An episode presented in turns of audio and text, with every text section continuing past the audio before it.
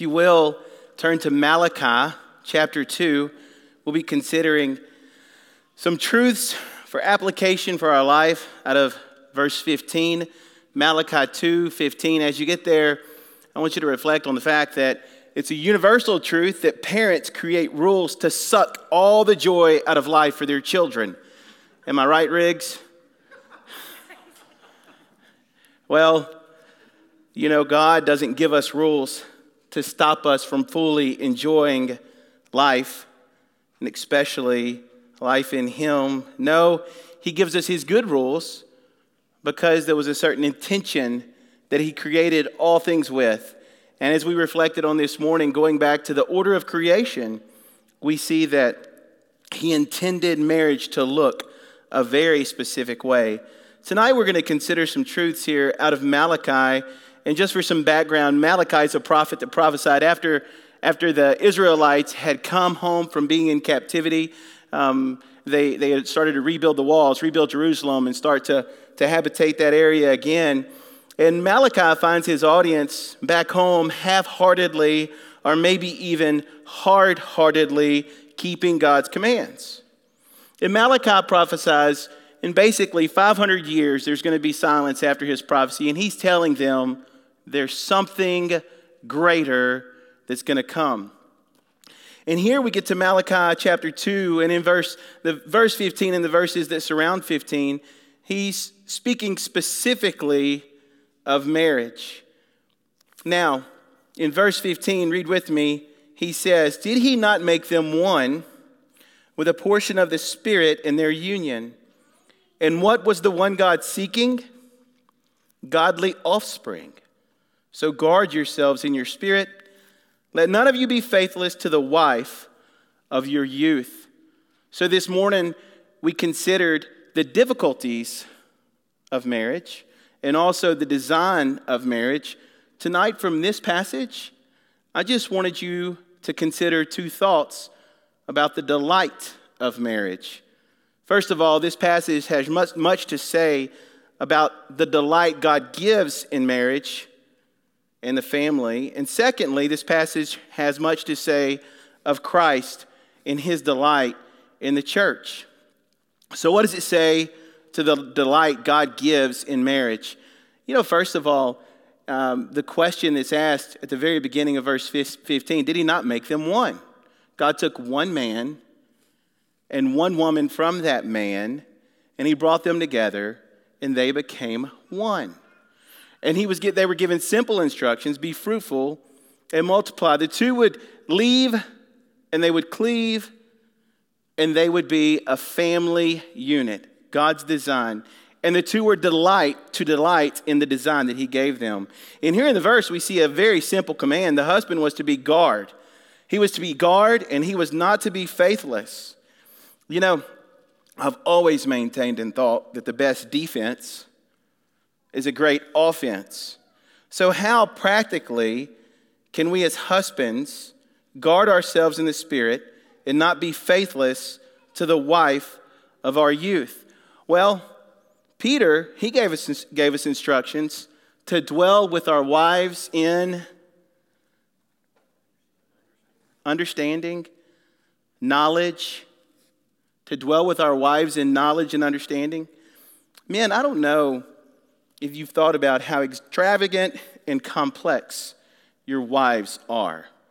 I know it's a crude analogy, and it really falls short. But you know, if you go into a 3-bedroom house that's a split floor plan, you know what it looks like, right? Pretty much any builder could put that together. But if we were to describe our wives and who they were, how complex they were, and we're going to use a floor plan, they would be an extravagant mansion like the Biltmore, and every door might open to another hallway that we never knew existed that opened up into more rooms. And we could never exhaust the rooms or the hallways or the treasures that are our spouses. Yet many of us men dwell in the basement, and we never find the rooms that give us the vistas, right?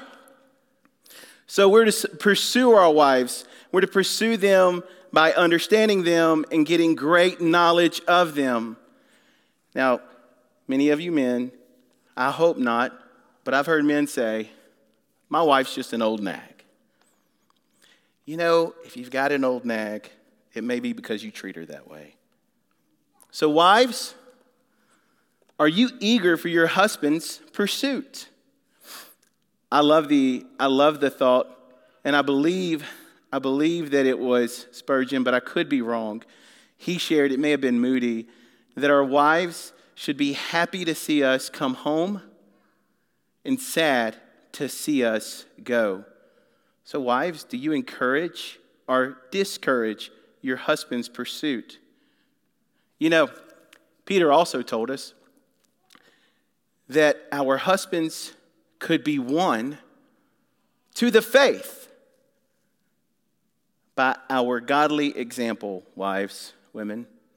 Well, surely, if they could be won to the faith, they could be won to pursue you by your godly conduct. You know, there's something greater at play in this passage than just wedded bliss and the blessings that come from being obedient to God in marriage.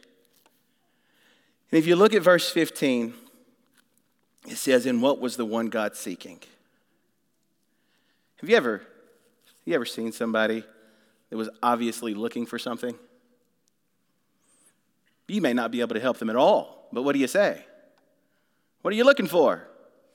Right? And then this anticipation, what will they say they're looking for?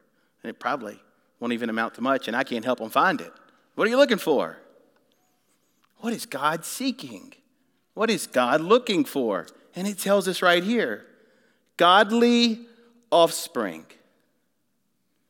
When I considered that, I thought about what God promised Abraham. In Hosea 1:10, it says, yet the number of the children of Israel shall be like the sand of the sea, which cannot be measured or numbered.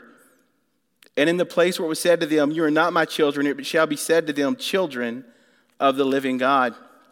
Thought about how that promise was fulfilled and how we read in Acts chapter 3 and verse 25, you are the sons of the prophets and of the covenant that God made with your fathers, saying to Abraham, and in your offspring shall all the families of the earth be blessed. You see, Christ is that seed. God is seeking a holy people for himself, and we see the delight that God has in marriage. We see that as Christ pursues the church. And how did he do that? He lived a perfect life. And God the Father said, this is my Son in whom I am well pleased. He lived sacrificially. He served all. He washed the feet of the disciples. He died a death that he did not deserve. He rose again on the third day. He ascended for heaven. And now he's the supreme role model, husbands, of husbandly faithfulness. He loves us. He loves you. Can you say that? He loves me. Because I know that I was unworthy. And yet, he has made me worthy.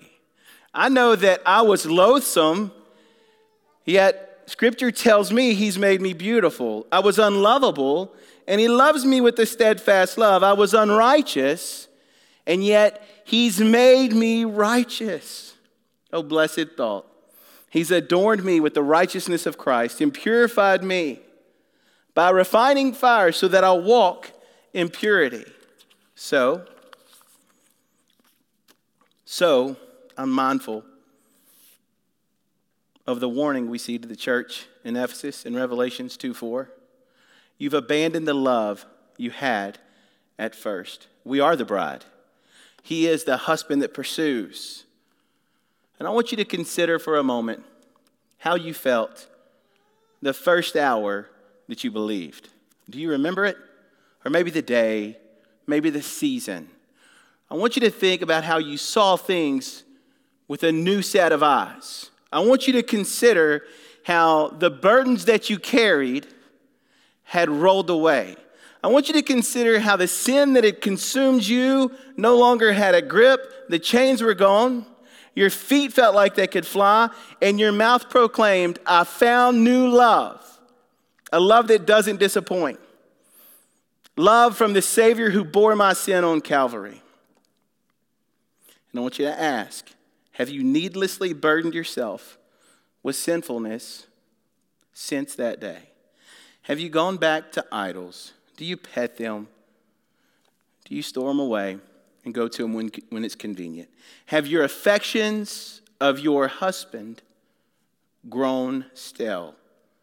Will you not hear the wooings of the Savior now? Come to me, all you are who are heavy laden. I will give you rest. So church, if you're married, husbands, delight in your wife.